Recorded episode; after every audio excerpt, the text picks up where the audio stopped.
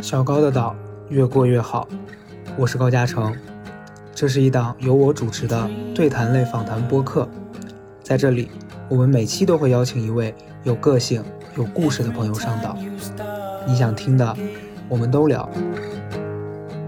The whole world is lying at your feet. 大家好，我是高嘉诚，我呢，相信很多人都不认识我，那可太好了。突然想要做一个电台节目，因为之前曾经在好几年前我做过一个，但是因为尺度太大，最后被封杀了，所以现在有机会重新开一个，我决定洗心革面，重新做人。那么是一个新的开始，为了让大家更好了解我，今天邀请到我的好朋友李宇，跟我一起来做这期节目。嗯那么当务之急呢，就是先让大家知道我们是谁。对、嗯我们刚刚说了，说如何让大家清晰的，就是了解我们两个是谁。嗯我们打算把对方当成第一次见面的人见面人，然后嗯给对方做自我介绍，让大家快速的了解自己。那你先来还是我先来？你先来吧。好，好，你好，我是高嘉诚，嗯我呢今年二十九岁，嗯，从外形不像啊，二十九。哎 不要 diss 啊，好的好的。从外形上你也能看出来我是个男的。嗯我呢，我的职业是一个自媒体工作者，嗯也就是写公众号了，嗯，写哪一类的？情感类吗？不算情感类吧？嗯之前算情感类，但现在今年有一点偏娱乐八卦类了。嗯，文学性怎么样？文学性比较差。对，然后呢，我我这个人呢，曾经因为上过一个节目，嗯，短暂的当了两年两三年的网红，一个节目叫《奇葩大会》。嗯因为这个节目，很多人认识了我，也知道我的公众号，后来公众号就大火。对，说大火也不夸张，当时真的是很火，只是现在没那么火。大家可以去看一下这个公众号，公众号的名字叫做送你一程。嗯当然我知道它不太吉利，哎，因为我这个人呢就不太吉利，所以就呃，它其实并不是一个殡葬殡葬的这样一个 号了，，葬它并不是一个冰葬的，它就是一个可能最近发生什么事儿，然后就会去讨论，然后会聊聊自己生活的这样一些嗯那你性格。是什么样的？你本人性格？我觉得我还算开朗，嗯嗯，比较直爽，有什么说什么。嗯，有时过于直爽，对，有时候过于直爽会让别人觉得 而且经常要动手。动手倒不至于，因为瞎说上天啊！对我们第一次见面，第一次见面，你上次差点把张世博在天津那儿就地正法。那是因为有些人真的该死。对，张世博是我们另外一个朋友。对我就是怎么讲呢？我觉得爱恨分明吧。嗯对于很多不对的事情，我觉得我以前的习惯是我一定要跳出来说你这样是不对的。嗯但这几年稍微有冷静下来一点，嗯会觉得如果这件事儿没有涉及到我的利益或底线，嗯人家也只是在做人家应做的事儿，我就不会去随意对别人的生活妄加指指责。好的好的好的，我对你不是很好奇了，快问我。好，那么你来介绍一下你的身份。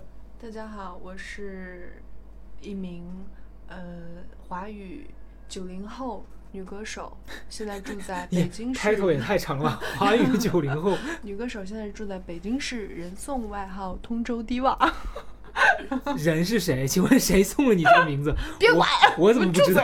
住嘴。呃，然后就是也有人说我是曾经在住在朝阳的时候，有人说我是朝阳林青霞。总之就是一切绰号都是跟我这个本人气质非常符合。你不要再找骂了，我住嘴！然后，然后就是，嗯，我的性格就是很复杂、很分裂，而嗯希望大家可以就是多跟我接触一下，虽然大家也没有什么机会 对，一个音频节目，你让别人接触，你怎么接触啊？上网骂你吗 触碰他的手机啊，？OK，触碰他的，在我讲话的时候，轻轻的去触碰他的 touch。好的好的然，后就是，呃，最近我刚发行了自己的就是第三张专辑，专辑的名字叫做《万千观止》。嗯那也它也是我就是人格中的一部分。嗯。对我打完歌了。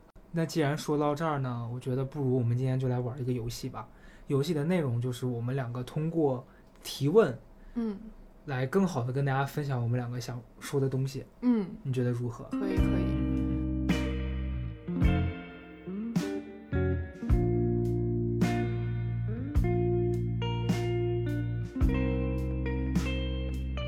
那我先问吧。好。对。我想，因为你现在刚刚我们都介绍年龄，我没有介绍啊，我嗯二十七岁，嗯他二十九岁，嗯，就是呃，我现在问高嘉诚，二十九岁是什么感觉？因为明年就三十了嘛。二十九岁，有一点慌张，又会觉得有一点舒适。然后慌张是因为明年就要三十岁了，对于我来说，我从来没有三十岁过，所以我很害怕，到了三十岁是不是会发生一些奇奇怪怪的我控制不了的事情，嗯就有点像你十九岁要迈入二十岁那一年一样，觉得自己哇马上要进入成人世界了，然后现在是觉得马上要进入中年人的世界了。嗯 舒适呢，也是因为现在你很能，就比你十九岁进入二十岁的那一年，能够适应这个社会上的好多规则，还有跟人相处啊什么的这些问题了。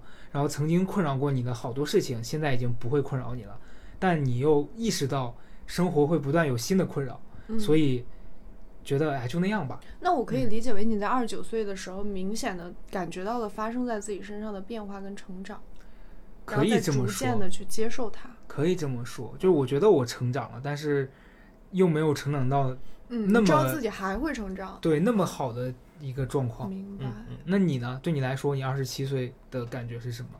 二十七岁，我觉得我现在的状状，首先我这个人还挺早熟的。嗯然后呢，我记得前段时间我去参加另一个节目，有一个人问我说：“你会害怕就是就是衰老吗？比如嗯初老呀什么的？因为二十七到二十九很容易面临这种情况。”然后我当时给的回答是我好像比较能够接受时间，在二十七岁这个当下，我没有非常明确的知道就是。认为自己已经二十七了，你可以理解我说的吗？嗯嗯嗯就是我好像还是一个比较没有去顾及时间，但是我也在想说，因为就你刚刚说的，你说这个时候你好像逐渐接受一点东西，但又不是很确定，嗯所以我猜测，我二十九岁到三十岁生日的前一晚，我会在家狂哭。哎，你这样一说，我想到 我二十七岁的那一年发生了一件大事儿，嗯是我出书了啊！我是一八年出的书，就是一八年。我觉得二十七岁的我是完成了自己人生的一个大梦想，嗯，就所以其实两年间会发生很多变化，嗯，嗯，就二十九岁我再去想二十七岁的时候，好像觉得对它是个成就，但是也哦没有那么、对，那我应该要怎么回答？二十嗯七岁的状态是，你不知道明年会什么样子，嗯嗯嗯嗯，可以这么说吧，因为很不确定。对，你好像又有一点成熟，好像呢又保持一点天真，嗯，但这些还都挺珍贵的。嗯嗯嗯，那我该我问问题了吧？嗯，那么二十七岁的你现在比较在意的东西是什么？二十七岁的我现在比较在意的东西，应该是我自身，呃的内在构造。嗯，好好深深啊，这个回答啊，。就是我比较在意把自己更充实，就是哦想要提升自己，然后想要让自己变得更好。对，去满足自己的好奇心，嗯，然后去满足自己的表达欲，然后去喜欢什么就为之去争取。我二十七岁的时候也是这样，对，但我现在会发现自己只是过了两年，但我嗯这个情况有衰退的状况。你是不知道自己喜欢什么了，还是就是我知道自己喜欢什么，但嗯我没有那么爱在人前必须要表达我的观点了。嗯，好像就是为什么会想做这个播客呢？也是那天我跟我朋友聊，我说我感觉自己现在好像不爱表达，但我觉得这样是不对的，嗯因为可能我从事的职业要求我在大家面前还是要稍微活跃一些，不然你要么就别做嗯这个行业，嗯要么你就要做，你就是最好还是有输出。嗯我那天说，我突然觉得自己好像欲望逐渐在降低，然后我那个经纪人就说：“你是对自己的收入状况很满意吗？”嗯啊，立刻落泪。嗯 就说有个屁收入啊，就就是想到这些事儿，会觉得好像其实是看似只有两年的时间，但是会发生挺多的变化的。嗯，嗯嗯那我就是其实觉得。我对我来说，表达会让我变松弛，嗯，就是我把这些事情表达出去了，我的状态会一直在一个比较 chill 的嗯状态。那可能到了二十九岁，我不知道我是什么样，但是我现在看到的你，在我的眼里是那种很懂事，都不嗯。是那种传统意义上说你就哎呀你这个小孩子真懂事，嗯。而是真的明事理了的嗯。一个状态。但是我会有一点害怕别人对我说的东西，就我我我不知道我这个心态对不对哈，就是我、嗯。我因为怕别人，因为怕别人因为我说的东西不开心，导致我觉得那要不要就不说了，这个心态你能理解吗？我能理解，但我觉得最好不要有。嗯嗯嗯。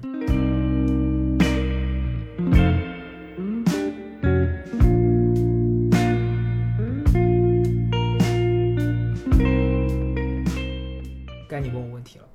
对我问你的问题就是，那我问你啊，嗯，现在二十九岁的你，觉得自己做过最骄傲的一件事情是什么？过去人生中，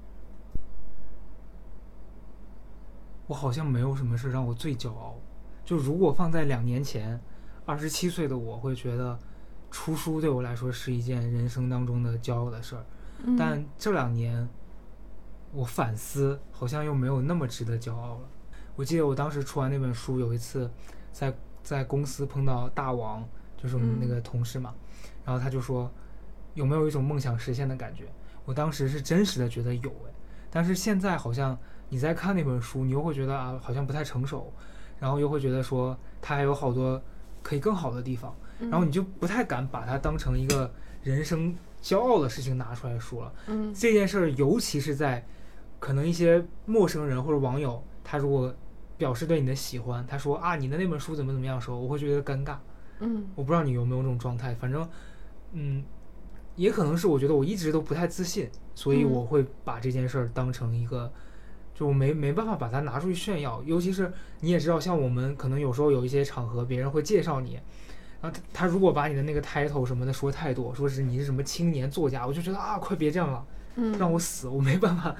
从别人口中听到就是谁谁谁头衔是什么，就是这个事儿如果落在我身上，我会特别受不了。嗯嗯，所以我我如果硬要说特别骄傲的事儿，可能今年就是减肥成功了吧，嗯 别的好像还好。嗯，我最骄傲的事情应该就是，我觉得这几年，呃，就是开始来北京，然后做发片歌嗯手的这几年，我可能每一年都会完成一件自己除了工作之外一件自己非常想要完成的事情。嗯，比如说什么呢？比如说，嗯，今年就是买了机车，嗯那去年呢，我给自己的计划就是我想要付一个首付买个房子。哦，嗯，前年的计划就是我要去西藏。嗯，嗯，大前年我忘了，反正就类似的吧。但是都挺好，就是有、有目标，然后能实现这件事儿是很好的。对，，但是你要在自己能力范围之内，你不能说一年这这。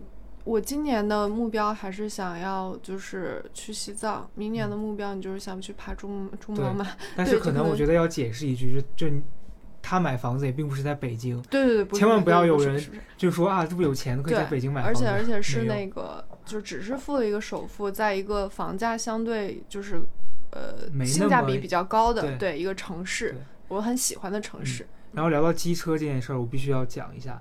那天我坐了李宇的机车，嗯，我最大的感受就是害怕 大部分人应该都会好怕怕，，因为这样感觉自己很娘，但是真的是怕的。因为我我从来没觉得一个女孩会喜欢骑机车，嗯，因为我朋友圈里面骑机车都是那帮健身教练。那天我们两个约了一个饭，然后他就骑着他的机车，嗯很豪爽跟我说：“来上来，我带你。”我就以为那个机车它是，你知道小时候你坐过妈妈的摩托车，啊，要么是可以环住妈妈的腰，要么你手是可以放在后面有一个把手的。嗯他那个机车，你扶在后面，你整个人就会仰下去被车撞死，然后你你又不能环他的腰，我就全程搭着他的肩膀，我那个手上那个 全是汗，我那个汗出的呀，感觉。然后这个阿莎问我，你感觉到我在流汗吗？我说是的。因为他机其实车不用，怕了，不用怕，我倒是没有骑得很快，你信吗？我一直带你的那个过程，我好像都没有超过五十迈，但是对我来说已经很快了。啥也不是。所以我觉得聊到这儿，我觉得就如果你有一个爱好，然后你刚好又能完成它，然后还享受那个过程，真的挺好的。嗯嗯嗯嗯，对，但是要在自己能，你要定一个感觉自己好像可以完成的目对标，对嗯然后呢，这一整年你的状态，你都会被这个成就感给支撑着，是的，就你会觉得，啊，我原来我的生活是在一个比较平衡的状态的，我没有为了工作而丢失了一些什么什么东西。我的工作固然也是我喜欢的，但是呢，我没有让这份喜欢变成偏执。嗯嗯。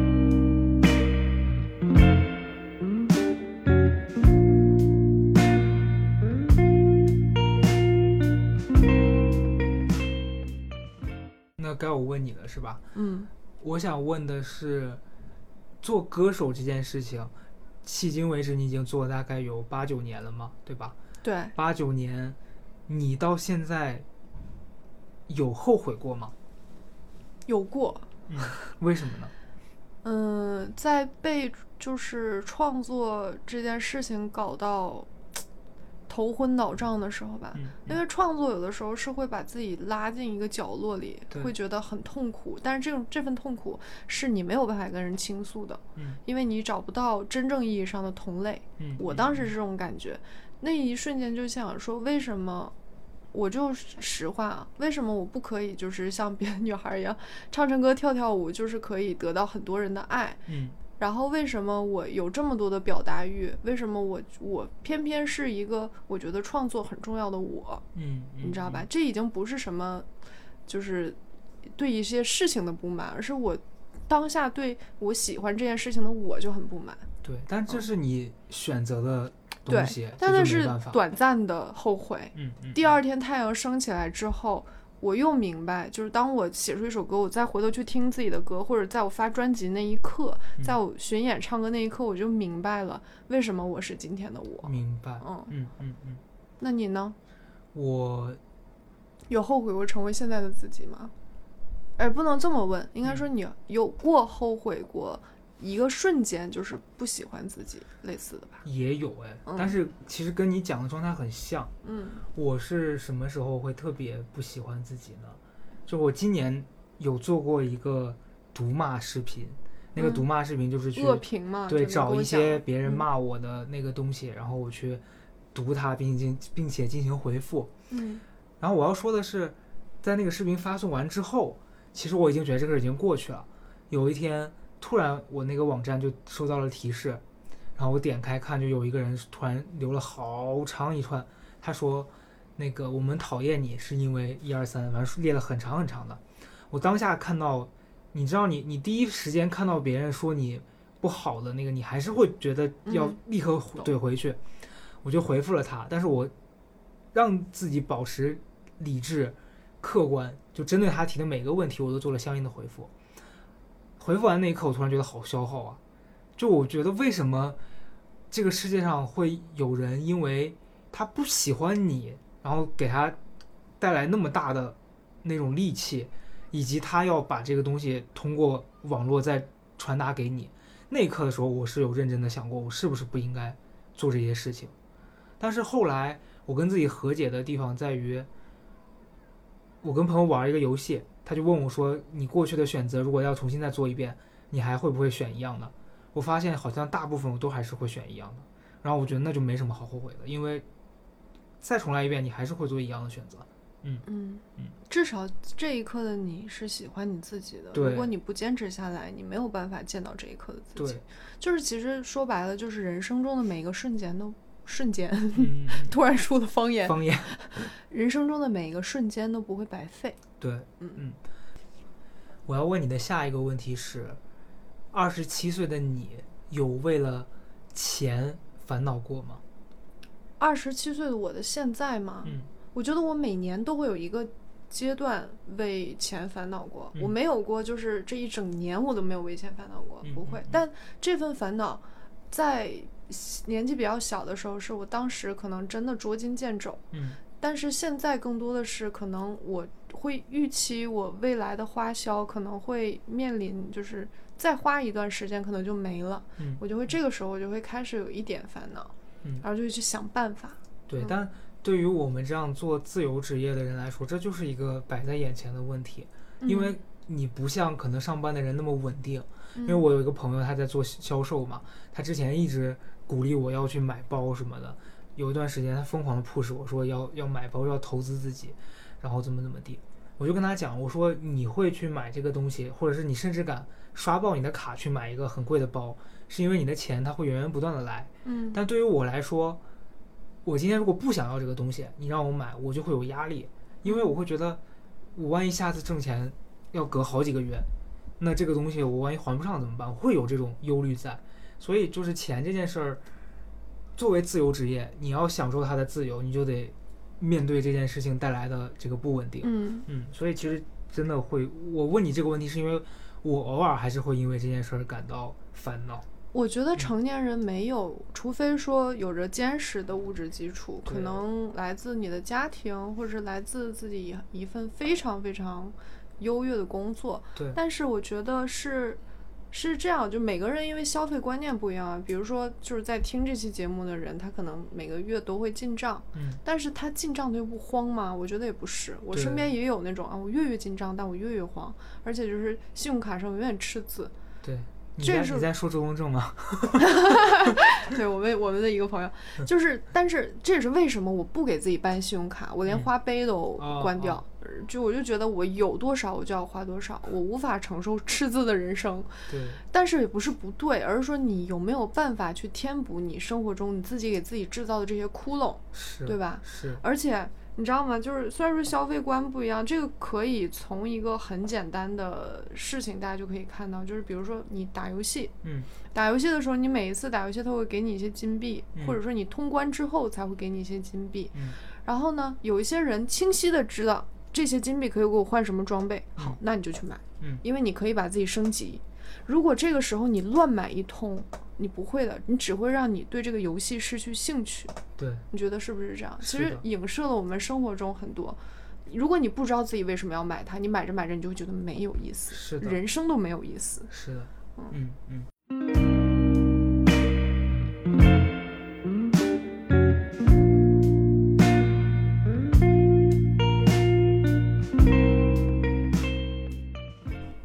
那你觉得你今年都完成了哪些事儿啊？因为今年还没有过完嘛，嗯但是其实对于大部分人来说，我看到好多人都在讲说，今年感觉什么都没有做就过去了半年。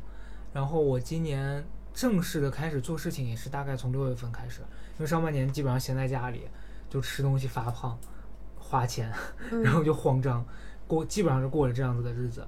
然后从大家都一样吧？那时候，对，然后从六月份开始，逐渐呃有一些工作，然后开始调整自己。我就反正下了血本儿，给自己办了一个私教的那个健身卡，因为我从来没请过私教。嗯我记得我我原来很因为很在意钱嘛，你会觉得花几百块钱上一节课，那些东西那器器材就在那儿，你为什么不能自己摆弄摆弄？嗯但后来我发现，可能一是因为现在你真的不一样，是不是？真的不一样。其实真的不一样，嗯因为他比你更懂你应该怎么去做这个，而且可能花了钱会省心。然后我会觉得，因为我前几年也健身，但是我都是去上那种团课啊什么的，因为便宜一点。呃，其实也不是很便宜，但是它比请私教便宜。我就会觉得说，随便练一练。但你会发现，真的就是随着你年纪变大，嗯然后你对这件事情，你身体对这个这个运动的适应之后，你你会嗯变得越来越难进步。其实就跟你人生一样，嗯就会遇到瓶颈。嗯，这是半年你觉得印象最深刻的完成的一件事。除此之外呢，就是给自己可能有一个计划。本来我今年不是要出第二本书嘛，嗯，然后前段时间写一写我可以说书名吗？我知道了。但是不一定最后叫这个哦，就先先先给大家有一些神秘感。嗯可能现在听这个的观众也想说你是谁，还 神秘感。他说我觉得你都挺神秘的，因为我 I don't know you。对，就本来想写，但是也写到多一半儿了，然后后来突然觉得感觉不对，然后我就又停下来了，因为我突然觉得说，就是你要做这件事儿，你是希望把它做成，而不是说我就要把它做完，嗯，所以目前二零二零年到现在是马上到九月份了，做两件事儿就是恢复规律的健身，以及开始系统的读书、工作和写作。嗯嗯，那你呢？我目前为止做完的事儿就是，呃，发专辑。嗯，嗯，是你的第三张专辑了。对，是我的第三张专辑了。嗯，然后就是巡演正在筹，就是马上要开始演了，可嗯能就是你播出去这期节目已经演完了。啊对，然后就是呃，考下了我的那个增驾的那个驾照嘛。增驾就是你那个机车的驾照，对对对对，嗯但是很早以前了，但它也算在我过去完成的事情里面。嗯嗯，就这些。嗯嗯，那这些事情会让你觉得满足吗？就你会觉得说做完这件事儿，你还会觉得说，哎，我好像什么都没干，有这种感觉吗？不会，嗯会在完成那个当下和完成的过程当中有一个很长的满足感，嗯，嗯但它会慢慢的会被一些琐碎的事情给它冲对冲淡，但是。但是我会用这些支撑自己，就是刚刚我们聊的那些嘛，嗯就我会嗯支撑自己一段时间。好，嗯到我了。嗯，回到过去跟去到未来，二选一，选哪个？去未来，是不是很荒谬？好贱啊！你好勇敢，应该这么说。因为我不想回到过去，我觉得这是我今年的一个很大的感受。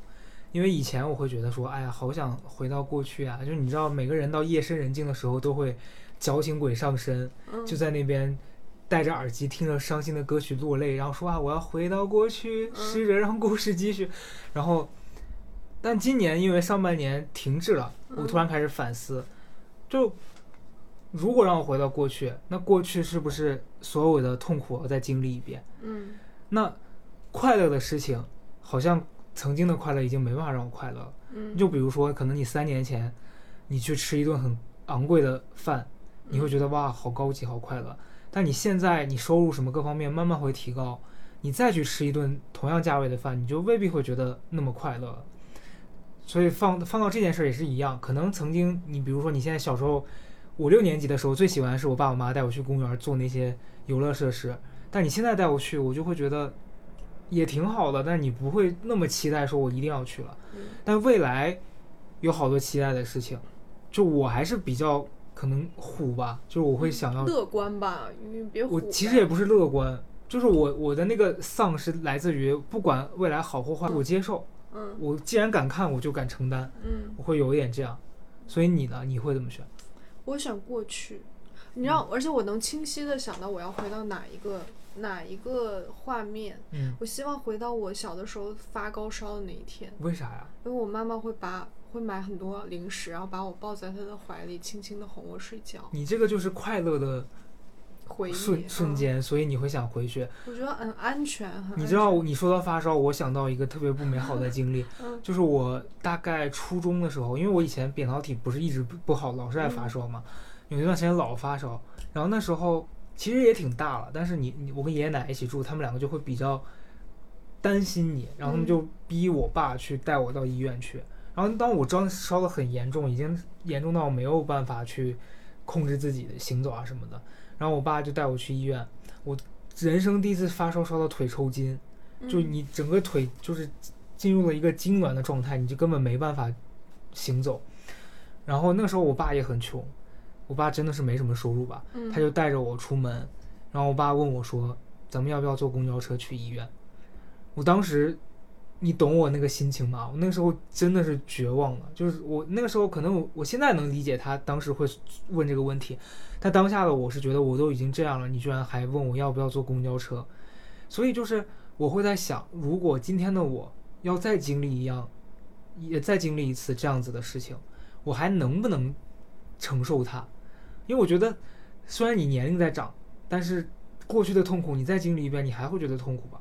嗯，嗯，嗯，对，只是说你能马上的调节，但不代表你就不觉得它痛苦了。是的。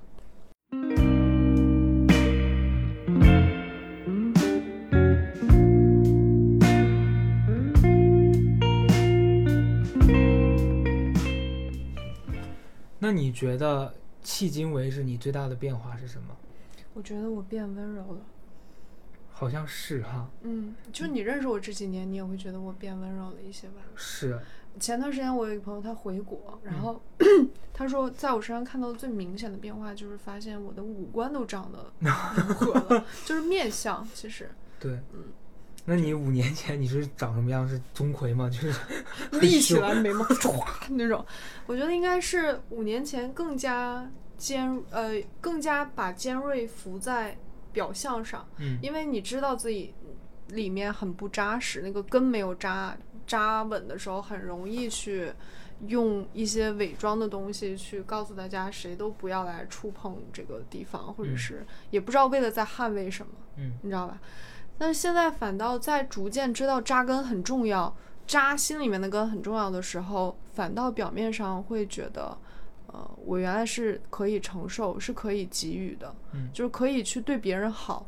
对别人好的时候，原来我可以获得很多，你也可以去，其实这也可以是一种自私的，就是体验。嗯原来我可以在对儿对对儿，在对别人好的过程当中，知道自己有能量。嗯，你呢？我的变化，我觉得我是变得，先说变得不好的地方，我觉得我变得更懒了。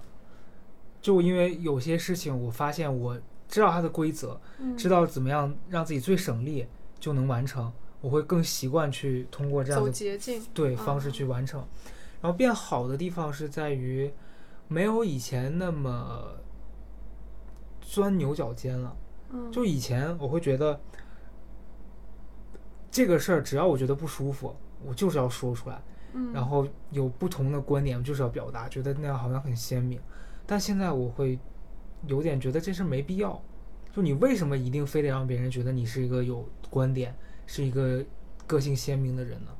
就也也也这个事儿也就为什么非得那么要维护自己的正确？，对，人家可能也嗯没有要伤害你，而是嗯你自己就圈了一个领地，说别人我不容侵犯，但其实人家还没有要侵犯你，是你自己在给自己加戏。就太抓马了。对对，所以我觉得这是我的比较明显的两个变化。嗯嗯嗯啊，那你这么说，我还有一个变化，就是我比较知道 在什么时候，在自己能量比较薄弱的时候，去跟别人的情绪做阻绝，嗯就是我必须，我不接受，我不要接受。嗯，就是你的意思就是说，别人如果传达一些负对对能量给你对对对的时候，嗯，你不会像以前一样，就是说嗯为了好像满足别人对你的那个好感，对对对，然后说你说什么我都倾听。嗯现在觉得好像我不想，对，我不想被什么任何关系绑架去听你说这些。对我非常明白。嗯嗯嗯嗯到我了，嗯。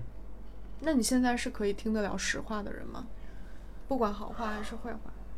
好好难啊这个问题。我是能听，但我不想听，你懂吗？就那个心态，就是其实没做好准，就觉得自己没有很那么强大。照理来说，你三十岁，你应该是可以勇敢到接收一些很尖锐的声音。才没有呢，什么什么狗屁标准，三十岁我觉得三十岁应该比二十岁能更能接受这件事儿，就比应该二十岁应该对会吧，按道理来说应该是这样，但是我还是比较逃避去听。嗯你就比如说，拿我的职业来说吧，嗯。比如说，可能以前我会很很坚定的相信说啊，我就是要做一个谁谁谁这样的人，然后我比如说我要我要出书，我要成为一个什么样的作家，然后嗯我要上节目，我要成为一个什么样的艺人。嗯。但现在有人如果跳出来跟我说你真的不是做这块的料，有时候我是听得进去的，但是我会希望就是他不要说这些东西给我，就就可能有些道理我自己想明白可以，但你非得逼着我去相信你说这个是对的，我会觉得很残忍。嗯嗯，就是我愿意听，但是我不想听。就如果你最好是可以不说，嗯，嗯但除非我问你，但如果你主动过来要告诉我这才是真相，我就会希望你闭嘴吧。嗯，你呢？我啊，首先我对实话的定义是，嗯实话只是你对我的真实看法，嗯，但是你的真实看法不一定是对的。对，嗯，所以说我能听啊，但是我不一定会接受它，那你会当面怼回去吗？分情况。嗯，嗯，就如果比如说，假如说我现在是一个非常讨厌的路人，嗯我说啊，李宇，我觉得你写的歌就是很小众，感觉你很嗯装，你这些东西就就是我听不懂，嗯你嗯，能不能写点我能听懂的东西啊？嗯你会你会怎么回？你听不懂是你的问题啊，你文化造诣不够，爱听谁听谁去。刚刚不是说自己变得温啊，柔了吗？对对对，对不起。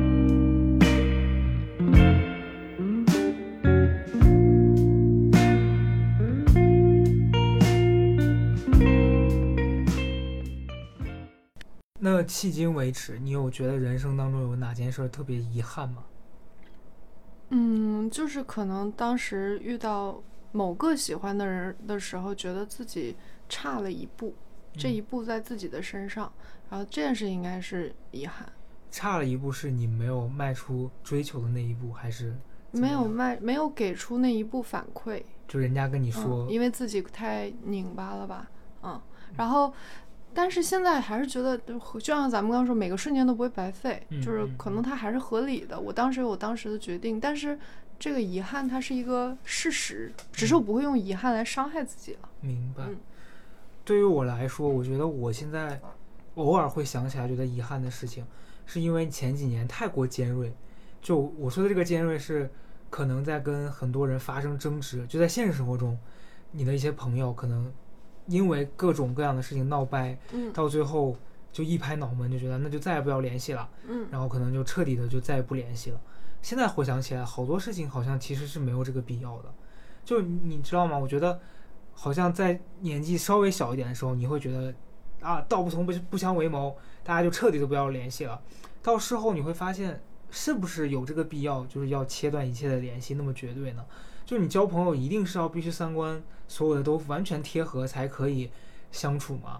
就这件事儿，我会觉得当时会不会有点太非黑即白了？嗯，这是我的遗憾，因为我觉得好多人你难免会再碰到，嗯你嗯碰到之后现在就很尴尬，嗯所以如果再给我一次机会，我可能就不会那么顽固的说我一定要把他拉黑或怎么样。嗯，嗯对，就所以说，我觉得应该是每个人每个人都有遗憾。嗯嗯。如果你去大到一件大事，小到一个鸡毛蒜皮的小事，而说我们怎么去看待这份遗憾，首先就接受时间不会回去，嗯。就是不要用遗憾伤害自己；二就是真的没有如果当初嗯这种，嗯嗯。就是可能再来一次的话，你没有现在的记忆，你还是会像当时那么做，因为当下那个你就是最真实的那个你。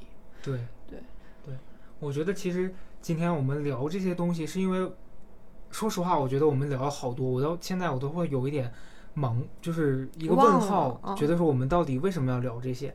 但我觉得，对，其实就是因为我们在生活里面会遇到各种各样的问题。嗯你你比如说像我做公众号这件事儿，你有时候就要想选题，就说啊我要聊什么，别人才会关注到我想发出的这个声音。但我想做这个事儿，就是会觉得说我想要单纯的跟朋友聊聊天，然后聊一些可能我们两个都在意的话题，或者是最近生活当中哪件事情让我们两个突然觉得有有想表达的欲望，那就随便嗯聊一聊。也许这个东西发出去可能只有十个人听到，或者甚至更少，但我觉得表达这些事情的过程就已经让我觉得我在做一件事儿了，嗯，就在试。图在试图跟有可能听到你的人达成一些连接。对，对我感觉这件事情还是、其实做这种就是语言类的东西。因为语言它很及时，它嗯不像文字嘛，文字需要在发酵，你要看到它之后，你可能还要吸收，有一个吸收的过程。对，但语言就是你感觉你在你在跟听别人聊天的时候，你可能也参与了一些，只是说你没有说出来，但是你在内心形成的这种语言，我觉得这个也挺好的。尤其是可能我们两个的工作都是做创作方面的事情，包括你写歌，包括我可能在写公众号以外写一些文字，我会觉得就是我们想想表达这些东西，就是因为还是自我里面有一部分想要跟别人传达我们想要表达的东西，我们对好多事情的希望，对，所以我觉得能因为我跟高嘉成也不是那种完全一样的人，其实嗯我们挺大意义上来讲，我们两个是很不同的对一种人，只是说在聊天的过程当中，因为我们两个会大量的聊天，在聊天的过程当中会发现原来有一些连结不是因为你们一定要非常一样才可以产生，是的，而是说这个过程它就足以去支撑你们相处的这些时间了。嗯嗯嗯，所以我觉得今天聊这些，可能对一些可能上来想要听说啊，对对对。对对一些不就是可能想要听一些不同的东西的对，应该这样说，就可能今天听这个节目的人，有一些人也许认识我们，是原来一直在关注我们关注我们的人，他会觉得说啊，你们两个为什么今天这么严肃，不说一些段子，不讲一些你们讲那些笑话，然后讲一些可能好像很飞的东西，但是可能这就是我们的另外一面，以及我们做这件事情，就是因为我们想跟讲笑话的那个我们，认真唱歌的那个我们做出区别来，嗯。所以我觉得 蛮好的。嗯，嗯，如果要是有人因为听见这个觉得啊找到了共鸣，哪怕陪你睡着，对，也都不错。对，对，嗯。我觉得，因为我经常会听播客节目听睡，嗯嗯，对我觉得这挺好的。对，所以最后，如果我们今天要用你的一首歌当成这个播客的结尾，你会选哪一首？我会选哪一摇篮曲啊？摇篮曲啊？对啊，哎，摇篮曲是我听你的第一首歌，我也觉得很适合，嗯，就可能晚上会听吧，听完就睡了。挺好的。那就希望导演在这个地方加一首摇篮曲进来。谢谢导演，一定要加我专辑那个版本哦。好的，那我们今天先聊这样吧，然后下次如果还有别的话题我们想要表达的，我们会再约一个时间去继续做。好啊，嗯，因为这件事儿一旦开始做了，可能就没完没了。会持续，持就是没完没了的做下去。嗯，那最后在摇篮曲中祝大家晚安，可能也不一定是晚上。好的，拜拜。拜拜。稻草人的杂货铺，太阳啦，雀儿雀儿快回家，小翅膀啊，挽着风呀，别害怕。窗子上的风铃会说话，宝宝枕着茶花他，娘的手儿摇着缆车，轻轻唱啊。